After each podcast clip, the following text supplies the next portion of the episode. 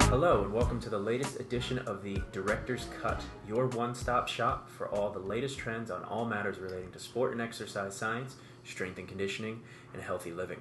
I'm your host, Tim Hanway, the Performance Director at Velocity Sports Performance Norwood. I am joined again by the very talented, very beautiful, uh, but in all seriousness, one of the best holistic nutritionists I know, and that is my wife, Jennifer Hanway. Jen, good to have you back. Hi, Tim. So today's episode, I want to discuss um, kind of a little bit kind of cliche sounding, but the concept of New Year's resolution, uh, you know, kind of healthy challenges, and Uh, how do you keep the good how do you keep the good times rolling? I mean i just feel like so often you know we hear about people start with the greatest of intentions and they make some fantastic progress you know only to again revert back to their old ways. So i just wanted to kind of leverage your expertise and just figure out ways that you know people can continue on with just fantastic progress when they make these big changes in their lives.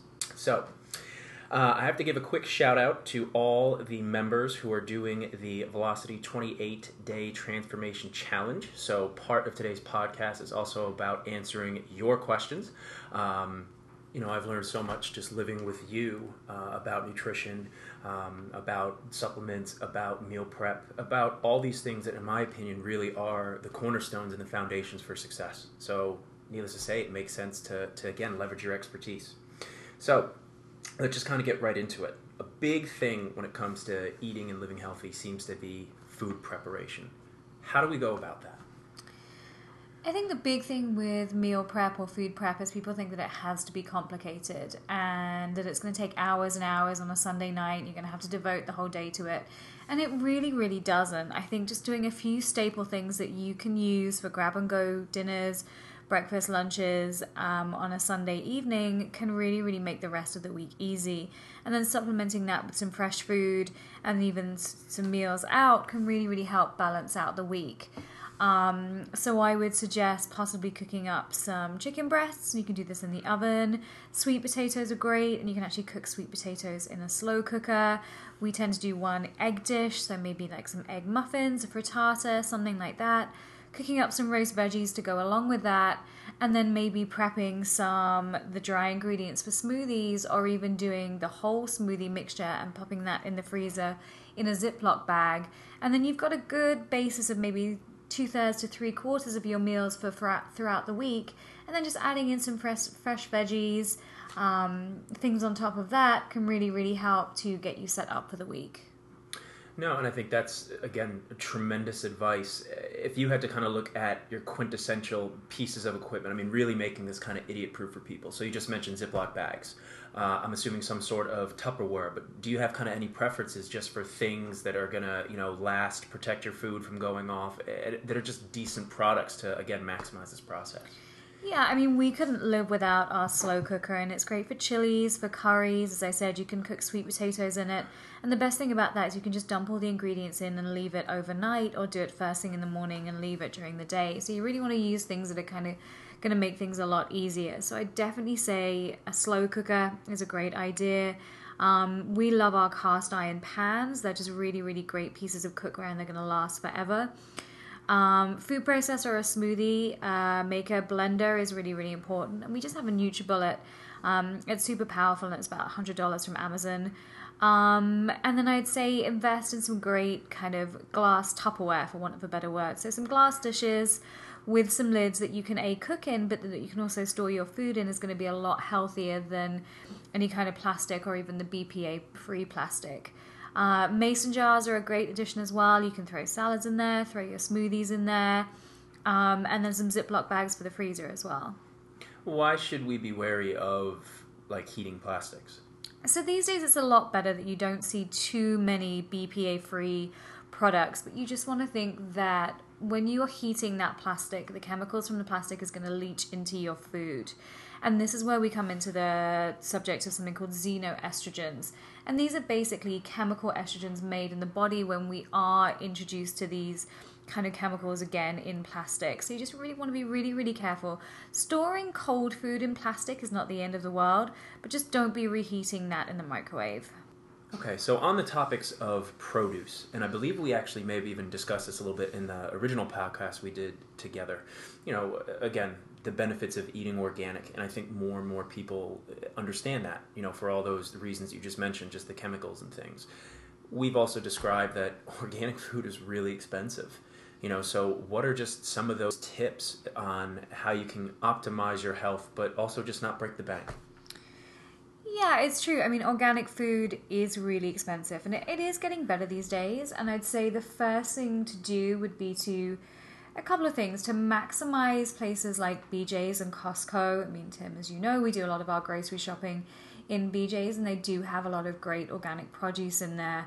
Um, also, eating food that in season is always going to be a lot cheaper. So, right now, you know, squashes, sweet potatoes, yams, all of those hearty root vegetables in this area are in season, whereas things like soft skinned fruits like berries are not. So anything eating in season is always going to be a lot cheaper. You also want to be thinking about things like buying produce from local producers and local growers and local farmers a lot of the time the smaller farm companies can't afford an organic certification. So they may be growing things with organic methods, but they just can't afford to have that USDA organic cert on it. So it's really useful to get to know what's being produced in your local area and getting to know those producers as well. Um, the other tip I would say about organic produce is that it doesn't have to all be organic. And this is where something called the Clean 15 and the Dirty Dozen comes in. And the clean 15 are your products that have, or your produce that has really, really thick skins. So you want to think things like bananas, kiwis, um, pineapples, anything that has a really thick skin and that you're definitely not going to eat the skin. And that doesn't necessarily have to be organic. But when we're looking at foods with a softer skin, as I said, things like berries, apples, that's when you really want to spend your dollars on getting organic produce. And if you just Google Clean 15 or Dirty Dozen, you'll come up with an updated list on online as well. Now, here's just another interesting point as we talk about food prep. And I can only, again, speak from my own experience, uh, especially being in college. And, you know, you tend to see it when we talk even i guess about other realms of, of fitness and performance and like bodybuilders and stuff but it's still relevant. So is it important and i think you just kind of touched on this to rotate foods? I mean we talked about meal prep we talked about the importance but if i have chicken every single day is that going to have some sort of negative repercussion um, on my health and fitness so I think if we're at the point where we're looking at, oh my goodness, I'm eating too much chicken and broccoli, for most people that's a really great problem to have. Like if your nutrition is at that level and that's what you're worrying about, then I think it's a great issue to have in a way. Um, food rotation is important. I don't think it's as important in our kind of Western diets where we have access to a lot of different foods as it would be if you were eating maybe five foods all the time. And there's a couple of reasons why we want to rotate foods. One of the reasons is, is that if we eat too much of any food, we start to build up an intolerance to it. This is one of the reasons why we see a lot of gluten intolerances and a lot of dairy intolerances. It's just because our body is having too much of the same thing, and these ingredients are in everything. And the body starts to see that almost as a foreign invader. It starts to set off an immune attack to it. So that's one of the reasons why we want to vary our food sources and we do want to cut out things like wheat, dairy, gluten that we're having way too much of in our diets. The other thing is we want to make sure we're getting a wide variety of nutrients. So if I'm just having chicken and broccoli all week, all I'm doing is getting one white lean meat and one type of vegetable. So there's different ways that you can kind of almost hack this and think about it. So maybe you look at eating your rainbows. So you're getting your greens, your reds, your purples in. So you know you're getting that wide variety of vitamins, minerals, and those phytochemicals in there and those antioxidants. Maybe one day a week you go more plant based or you go more vegan. One day a week you just have fish. One day a week you're getting some game meats in and you're trying a different type of protein every week. So you could be doing some goat or some venison or some buffalo, something like that, just one day a week. And just by mixing it up, you're going to prevent food intolerances. You're going to make sure you're getting a wide variety of nutrients, and it's also going to stop you from getting bored with food as well. That's a really interesting point. I mean, I never even thought about how boredom could influence nutrition, diet, hunger, I bet, as well. Um, really interesting. Certainly, I want to kind of go deeper in that in some future podcasts with you if you're kind enough to join me. Um, on the topic of kind of going gluten free, you know, now you go to any major retailer or supermarket, like a Whole Foods, like a Trader Joe's, and I think we can say that, you know, the gluten free um, has become its own industry, I guess. Uh, but is gluten free breads and muffins? I mean, are, are, there anything that we need to be aware of, or, sh- is this stuff just healthy? Okay, so let's be real here. A muffin is a muffin, and whether it's gluten free or it's full of gluten, it's still going to be sugar, fat, and super processed. So I tend to look at this in stages, and I always want to meet a client where they're at. So looking at it from a real world if your diet is you wake up in the morning and you have a bowl of cereal and some toast, and then you have a sandwich in the evening, and then you have pasta for dinner, well, taking away all of those things is just going to take away everything that you're eating, and you're not going to be compliant to a diet. So that's when I would suggest to my clients to add in some of these gluten free options. So replace that. And then once you've got used to that for a couple of weeks, then we can start looking at some more kind of healthful foods to replace those gluten free options. So maybe we are looking at you know, replacing that pasta in the evening with some rice, some quinoa, some amaranth, something like that. Or looking at one of these type of gluten-free pastas that's actually made of lentils or chickpeas. One of the issues with gluten gluten-free products is that they're often filled with a lot of different fillers because they're replacing that gluten. So they are still super processed and with this, they can be actually higher in carbohydrates and higher in the glycemic index. So, this is why once we're kind of off the gluten, we then want to wean ourselves again off the gluten free products. So, having a look at what things are made out of. Maybe it's, you know, a brown rice bread, maybe it's a lentil pasta, something like that. And then just thinking outside of the box of what you're doing with your carbohydrates. So, could that carbohydrate on the side be something like a sweet potato or a butternut squash, which is going to be way higher in nutrients for you and super high in fiber as well? Okay, let's now shift focus to the topic on everyone's mind. And I'm talking to my Velocity Transformation Challenge members and anyone with a pulse here in Boston or New England, and that is Super Bowl Sunday, which is going to come up as New England Patriots take on the Atlanta Falcons. Now, assuming most of our listeners in the area are going to be going to Super Bowl parties, how can they enjoy themselves without being that person who's just eating carrots out of a Ziploc bag in the corner? What what are some ideas and some tips that you know you would recommend so that you can still participate and be with your friends and family and enjoy the night out, but again, not self sabotage yourself?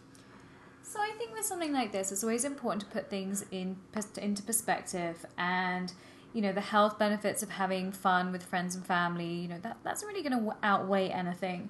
But with a night like this it's really wanting to look at something like quality over quantity.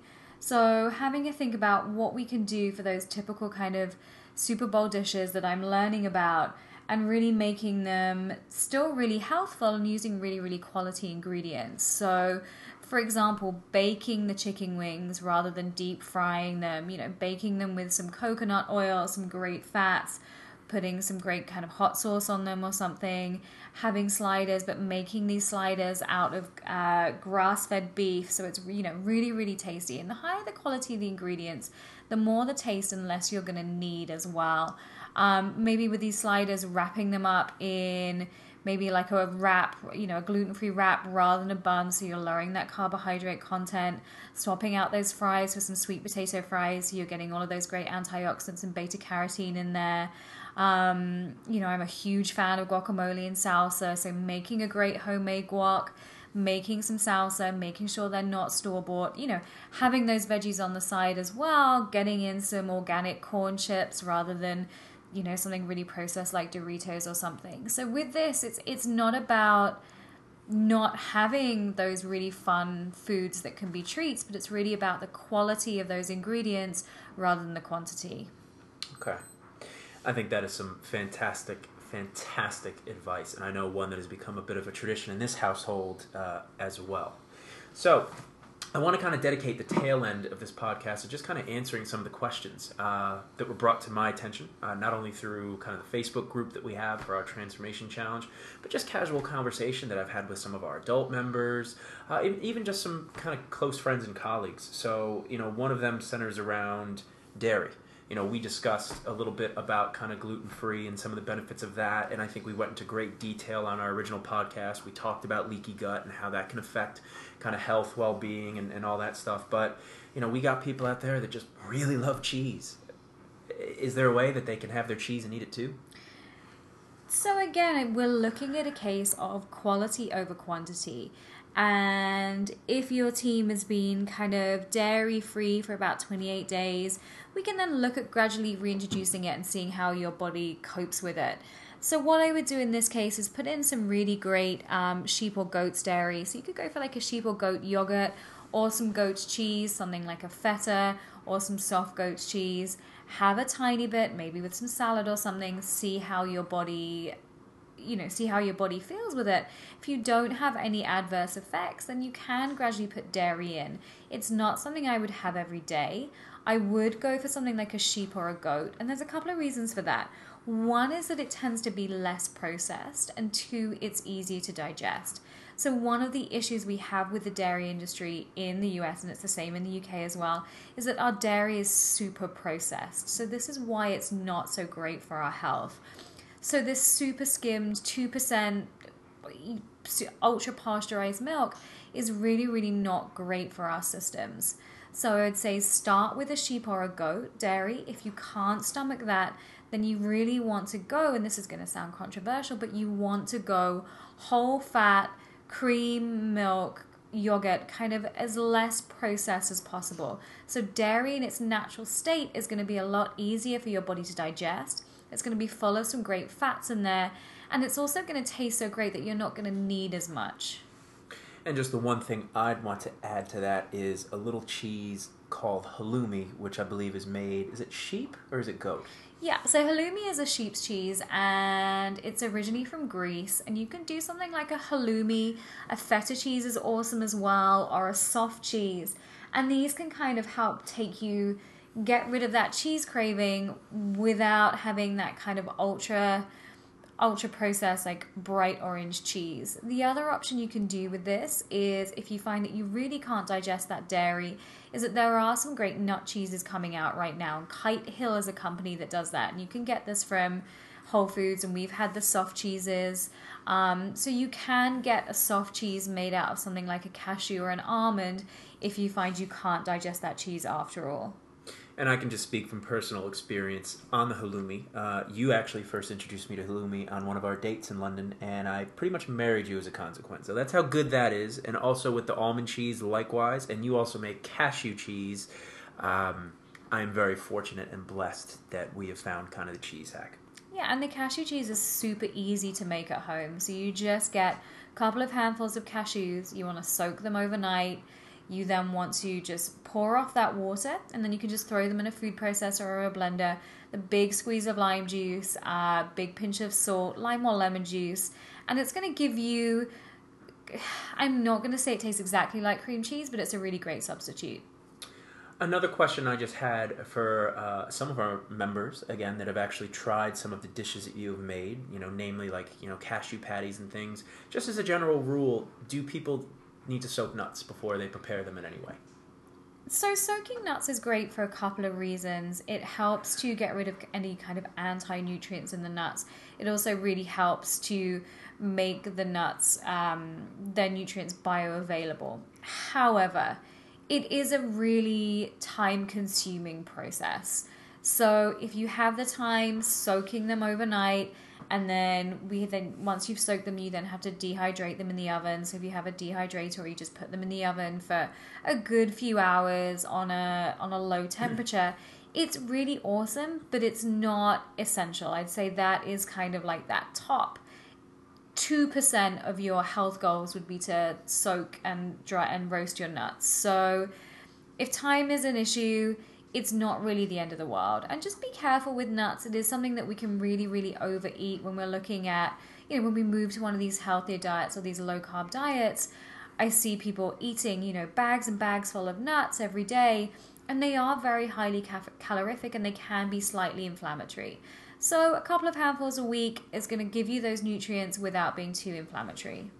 And I guess just the final um, note that I just wanted to kind of discuss a little bit, kind of back to our Super Bowl Sunday. Um, you know, likewise, you've given some great alternatives to kind of the staple foods like sliders, uh, chicken wings, just kind of little tips on, on how we can best prepare that. Just any advice in general on alcohol? Again, I would go for quality, not quantity. So, you know, Tim and I, we love a glass of red wine, but I'm always going to go for an organic red wine. And that might be once a month as opposed to every week. So, really look for quality, not quantity, and looking for those low sugar alcohols as well. So, our go to is a great glass of organic red wine. You could look at doing a clear spirit like a vodka or a gin. Um, and just really being aware of it's an either or situation. So if I'm having a glass of wine with a meal, I'm not going to have dessert. If I really want dessert, I'm not going to have the glass of wine. If I really want the bread with my meal, I'm going to have the bread and not the wine. So that's where we can tend to fall into that trap of all or nothing. But we can enjoy these things and make them part of our regular diet if it is a choosing one. So choosing your poison. I didn't want to call them poison. Choosing your treats. Okay. And just finally, as we wrap it up, you know, anytime I get a guest, uh, I always want to just kind of give them a chance to, to plug. I mean, you're doing some really interesting, amazing things kind of in Boston, you know, in the sense that you're actually helping people to prepare these dishes. So, again, where can people find you? Yeah, so every Friday lunchtime, um, anytime between 12 and 1.30 at Boston Public Market, which is on Hanover Street in Boston, I have a hands-on cooking class called Superfood Society and you can come down and I will take you through making the dish. You make the dish yourself. You can eat it there. You can take it away with you. And it's just a great way of learning how to make some really easy, nutrient packed lunches, snacks, dishes, um, and really getting hands on with the ingredients as well. And that's every Friday from 12 to 1.30 at Market. Well, all right, ladies and gents. Again, great to be back. Thanks for listening. This is Tim Hanway, your performance director. Very fortunate and lucky to have Jen. I'm hoping to get her back and we will be seeing you soon. Go Pats.